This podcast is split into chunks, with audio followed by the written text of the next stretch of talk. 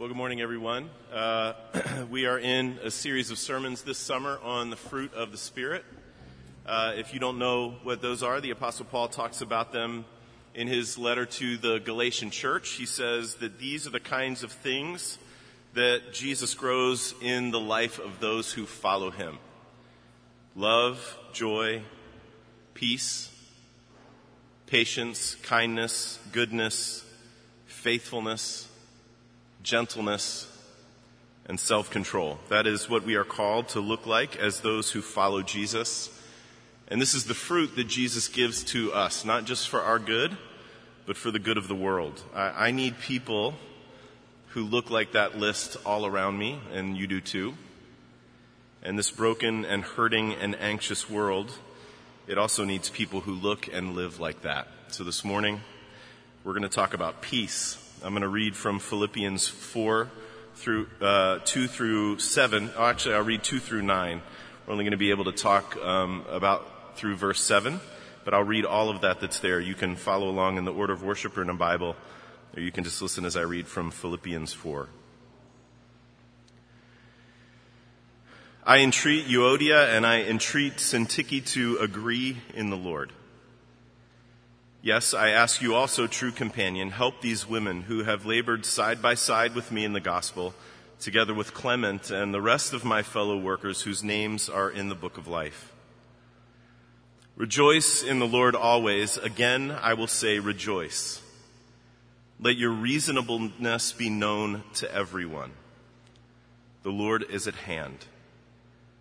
Do not be anxious about anything, but in everything, by prayer and supplication with thanksgiving, let your requests be made known to God. And the peace of God, which surpasses all understanding, will guard your hearts and your minds in Christ Jesus. Finally, brothers, whatever is true, whatever is honorable, whatever is just, whatever is pure, whatever is lovely, whatever is commendable, if there is any excellence, if there is anything worthy of praise, think about these things. What you have learned and received and heard and seen in me, practice these things, and the God of peace will be with you. This is God's word, and it's given for our good. Let me pray for us. Father, we ask um, that these things that we have sung together already this morning would be true in this moment that you would turn none of us away who is here this morning unhealed. That you'd be happy to use this word that is written, that we have just read and heard together, to show us more clearly the grace of Jesus and the peace that he has made for us and for this whole world, and that you would change us by it. Father, as we talk and think about this word, give us the faith to believe that all that is mysterious now will be bright at last. That we are part of a bigger story than what we can see right now. Help us to believe that that is true and to live and breathe out of it. And we pray this in the name of Christ. Amen. So we uh, we moved into our house about nine years ago, and from the first uh, day that we lived in that house, uh, I've known that certain things, uh, several things, needed attention. Uh, I'm not talking about walls that could be painted a different color or a light fixture that might be nice to install. I'm talking about the kind of things that get worse and worse over time that could potentially cause a lot of damage uh, if they're not attended to. It seems like there is always a running list of those kind of things around our house, and in particular, at some point in the history of our house, the back porch uh, was converted into a room, not unusual at all in Chicago. And uh, as part of that project, uh, a little shed was roughed out underneath that room. And for some reason, whoever built that addition um, installed four non-operable windows in that shed. It's nice to have the light um, coming into the shed, but they didn't do an awesome job of installing these windows. And so from the day we moved in, I've known that the sills on those windows would need to be replaced. They were showing signs of rot nine years ago. But you know how things like this go. Um, there are other things that are more urgent around the house. There are other things that are more satisfying, more fun to do. Um, and so my tactic with these windowsills um, has been to ignore them. and to pretend that they're not bad as bad as they really are. That, that has genuinely been my tactic and my approach. You can ask Allison, she will tell you that it's true. I have walked by them day after day like they're not even there. And then at the beginning of this summer, um, the inevitable finally happened. The sills on two of those four windows just finally fell out. Now, miraculously, the panes of glass in those windows stayed in place. So, you know what I've done since those sills fell out? I've continued to ignore the windows. because the fact that the glass is in there bought me some time. I know that that is a horrible strategy, and now, of course, I have two choices. First, I could sell the house. Right? That would definitely get rid of the problem. Seems like it could be overkill. Or I could step up and do the work of fixing those windows. And I tell you that story because I think that this is how uh, a lot of people like us go about trying to get our hands around peace. The, there are dawning reminders of chaos and violence and unrest and anxiety all around us. Right? The terror and the loss of life in Nice, the failed coup attempt, the loss of life in Turkey, these are just the latest of what feels like an awful lot like a never ending and steadily increasing barrage of trouble in our world. Between Friday afternoon and this morning, almost 40 people were shot in our city, four of them fatally. This morning, two police shot in Baton Rouge. And no doubt every one of us here this morning has things in our personal life that bring us trouble and anxiety, conflict with our spouses, conflict maybe with our significant others, worry about our friends or our kids, disappointment with someone who is near to us. And a lot of times when we want peace in those situations, it is as if the only thing that we will accept is for that trouble to be removed. Right? That's what we want God or someone else to do. If you remove this trouble, then I will have peace. It's like me wanting to sell my house to fix the windows. And then if that doesn't happen, if the trouble doesn't get removed, we try to ignore it. We try to pretend that it isn't really as bad as it is. We ignore that person or that thing or that situation. We walk around it like it isn't there. We try to insulate ourselves from it and just generally try to forget that it's there. But if you've tried any of those things, I don't need to tell you they do not bring peace. They exacerbate and incubate anxiety because we don't get peace by ignoring and we don't get peace by avoiding. And that's because pursuing peace requires work, and usually a lot of work. Roll up your sleeves, sweaty, dirty kind of work that costs us emotionally and sometimes costs us otherwise. And this should not surprise us, church, because this is how Jesus won peace for us and for the whole world. It cost him everything.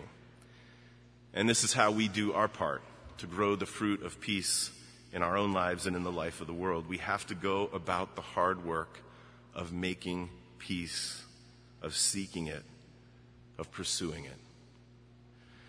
This is exactly what Paul is calling his friends to in the church in Philippi in that passage that we just read together. I have always loved the beautiful way that this starts. Paul says, uh, he writes, I entreat Euodia and Syntyche to agree in the Lord. Now, we have to remember that before this letter became part of our scripture, um, it was just another letter that Paul wrote to a church that he loved. He probably wrote dozens of them, maybe even hundreds of them. And every church that got a letter from Paul did the same thing with it. When they got together for worship, one of the people in that church who was literate would take that letter and would read it out loud to everyone who was there in that place. And so you have to imagine the, the ripple of shock that would have gone through that room when these two women, who everyone knows, who are sitting right there in that room while that letter is being read, um, get called out by the Apostle Paul. And I love to imagine how these women felt when they heard their names being read out and had their conflict brought out into the open in front of everyone. I'm sure they thought, wow, I hope no one else ever gets a hold of this letter and reads it. It would be super embarrassing. and that's why I can't stand how beautiful this is. Not only did someone get hold of this letter, um, it has become part of our scriptures, and for over 2,000 years, their names have been read in public and in private by innumerable people. Now, we have no idea what their quarrel was about. We have no idea who started the fight. We have no idea why they couldn't work it out. And frankly, we don't have any idea if they ever did. But here's what we do know. The peace of that community had been breached. Peace in that community had been vandalized. And it mattered desperately to Paul that it would be restored. He doesn't just address these two women. In fact, he addresses this other unnamed person, his true companion, and he says, please help these women work through whatever it is that is happening there. And that's why these lines, these really strange kind of out of nowhere lines in this letter are so beautiful because they are about making peace. And they are a great pointer to something that people like us need to understand about peace. We have got to get this and that is that peace is a community thing. Peace is a communal thing. People like us often have a kind of short sighted view of peace that limits it to our own personal, individual sense of peace, our own individual sense of well being. Often, when we think of peace, what we're thinking of is primarily about getting it for ourselves. In church, that is a measly, measly view of peace.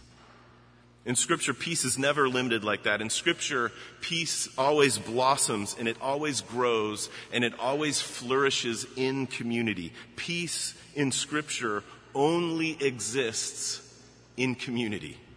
That is the only way that it exists. That's why it's so important for Paul to, in this letter, send these three people off on a peacemaking mission listen to how the New Testament, the rest of the New Testament, talks to people like us about peace. Listen to how it is spoken of. Let us pursue what makes for peace. Let the peace of Christ rule in your hearts, to which indeed you were called in one body. Strive for peace with everyone. Seek peace and pursue it. A harvest of righteousness is sown in peace by those who make peace. And of course, we heard in the gospel lesson this morning that Mark read Jesus' beautiful teaching Blessed are the peacemakers, they will be called the children of God. Do you hear the common thread? We have to hear the common thread that is in all of these statements. That common thread is that peace is something that we pursue. It is something that we strive for. Peace is something that we seek. Peace is something that we make. It is a harvest that we have to sow.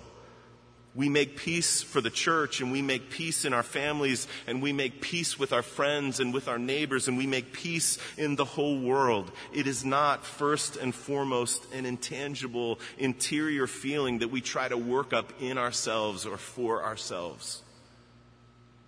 So this is how the Bible defines peace. The Bible says peace is what exists when every possible relationship, when every one of them is marked by flourishing and goodness.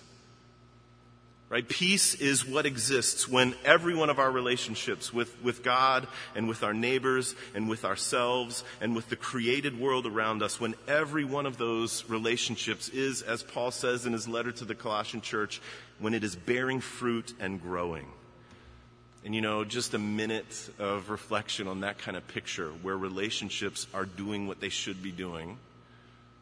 Just a minute's reflection on that will help us remember that this is the world that God created. That is how He intended this world to work. Peace is Eden before the fall.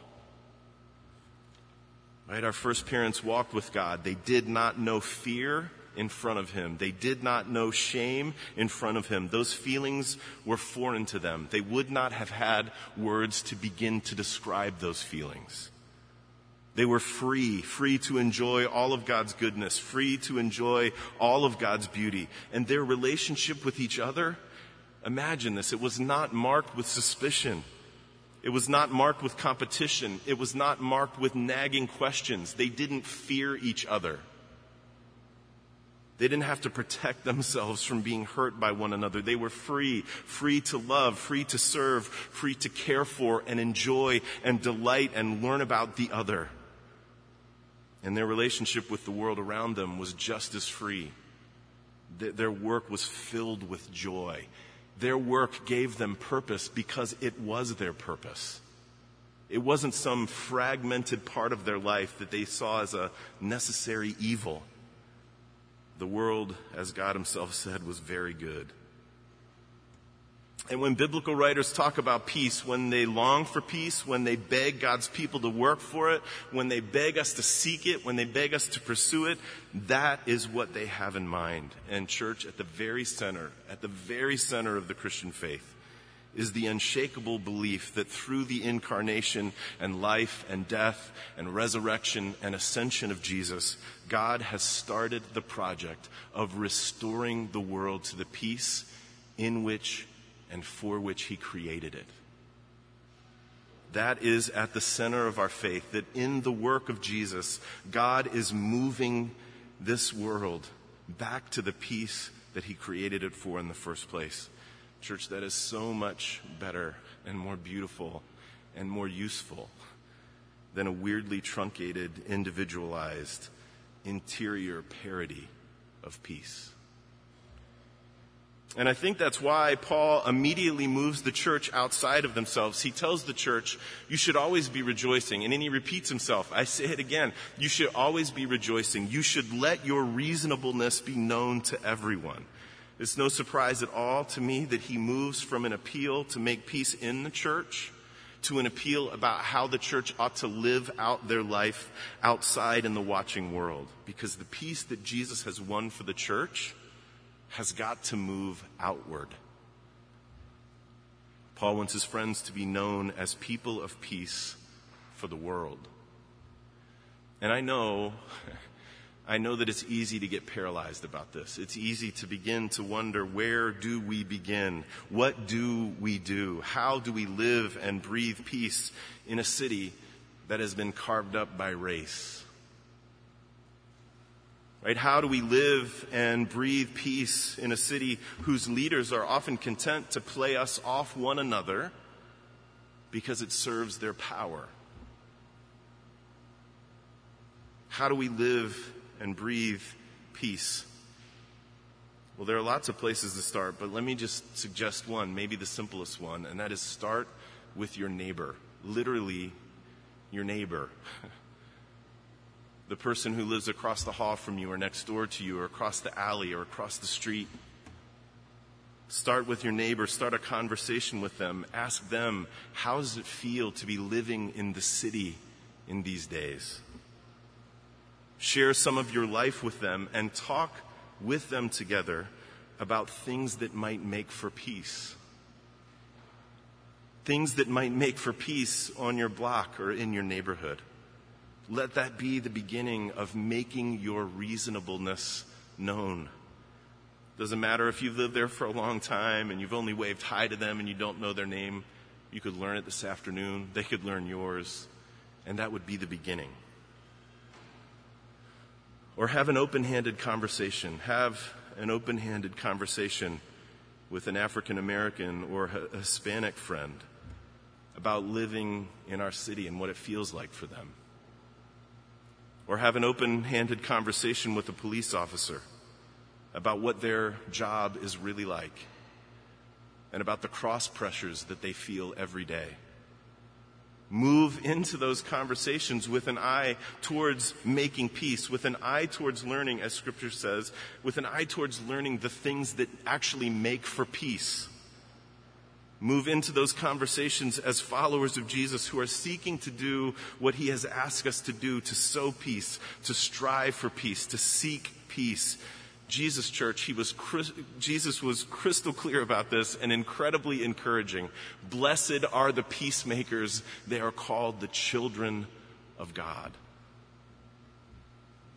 Now, Paul isn't naive. He knows this isn't easy. Most of the time, making peace is, is difficult and it is costly. He knows that he's talking to fallen people who always have something that is other than the gospel being pulled into the center of their motivations and their actions. He knows that we live in a world that is very quick to say it is their problem. And if they want it dealt with, they can come to me. And so this is what he says to his friends. It's incredibly powerful. He says, The Lord is at hand. God is imminent. He is with you and with us. And with those words, I think he's reminding us who we are and where we are headed. First, we are Christians, and that means that we have been set at peace with God. Paul says this most clearly to the church in Rome. He says, Since we have been justified by faith, we have peace with God through Jesus. To follow Jesus in repentance and faith is to be set at peace with God, not because we have done all kinds of great things to placate Him and make Him happy, but because the hard work of making peace with Him has been done for us by our elder brother Jesus. And to cling to Him in faith is to be at peace with God. I know the church in Philippi knows that, just like we kind of know it with our heads, but it needs to be heard again so that we'll sink into our hearts and out into our hands and our feet and our voices. But he's also reminding us where we are headed when he says the Lord is at hand. He says we are headed into this world that is being made new by Jesus. We are heading back into the Eden that this world was created to be. We are headed back into the way things were meant to be. And that's why, I think that's the only reason why he can tell his friends, do not be anxious about anything. You hear that and you think, how is that possible? Don't be anxious about anything. He's not telling them to just flip a switch, the peace switch or something, and then have all of their very real problems get turned off. That's not what he's talking about. He is reminding them that they live inside a bigger, more beautiful story than they can see all of right now. The things that threaten their peace that are both external and internal. They're not all that there is to the story. There is a future, and it is good, and it is right, and it is just, and it is filled with peace. And he's reminding them, like he did earlier in the letter, I'm convinced, he said, that the one who started this good work will carry it to its completion. So in the meantime, Paul says, this is what you do. You thankfully pray and you let your requests be made known to God. I don't think we can hear that enough. Paul says, in the middle of the great and real cost of making peace as fallen people in a fallen world, here is what you do. You do not dissolve into hopelessness and anxiety. You thankfully pray and you let God know exactly what you need. We thank God that He's in charge of this bigger, fuller picture that we can't see all of right now, the one that is leading back to real peace, and we let Him know what we need in the present. And when we hold these two things together in faith, the payoff, the payoff is huge. Not because I say it is, but because God says it is. It's right there in black and white. Paul says, when you do this, the peace of God, which surpasses all understanding, will guard your hearts and minds in Christ Jesus. Paul is saying that thankfully letting God know what you need triggers this incomprehensible, impenetrable, unbreakable response from God, and that is that the peace in which he lives and dwells, the peace which is his essence, it will guard you. That's real peace, church, not a parody. It isn't the fake peace that we often make by dressing up problems to make them look prettier. It isn't the false peace that buries its head in the sand to try to ignore or forget. It is not the plastic peace of trying to act like it's their problem and they can come to me if they want to. This is the costly and hard won peace that Jesus bought by the blood of his cross. He gives the fruit of peace to us for our good so that we can turn around and give out that fruit for the good of the world to his glory and to his praise forever. Let me pray for us. Father, we believe help our unbelief. Father, help us to see that we are in this story that you have been telling for a long time that you will one day finish. And help us to believe that it is true that you have our good and flourishing and our peace in mind. Help us to be a people who pray and tell you what we need and who seek peace and pursue it and sow it everywhere we are. Father, do this for us and do this for this world around us. And we pray it in Christ's name. Amen.